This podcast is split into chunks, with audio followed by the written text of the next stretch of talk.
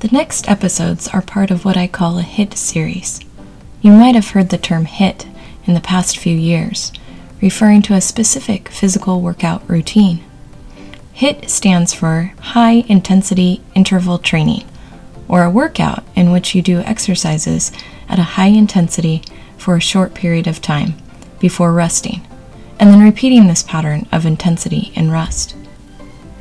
Don't worry, the HIT series I have planned has nothing to do with physical exercise.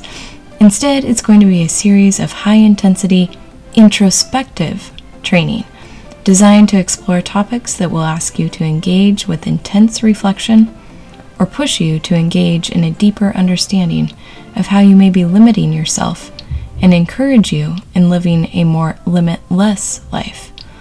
I hope you'll join me in putting on your sweatbands as we start our HIT exploration.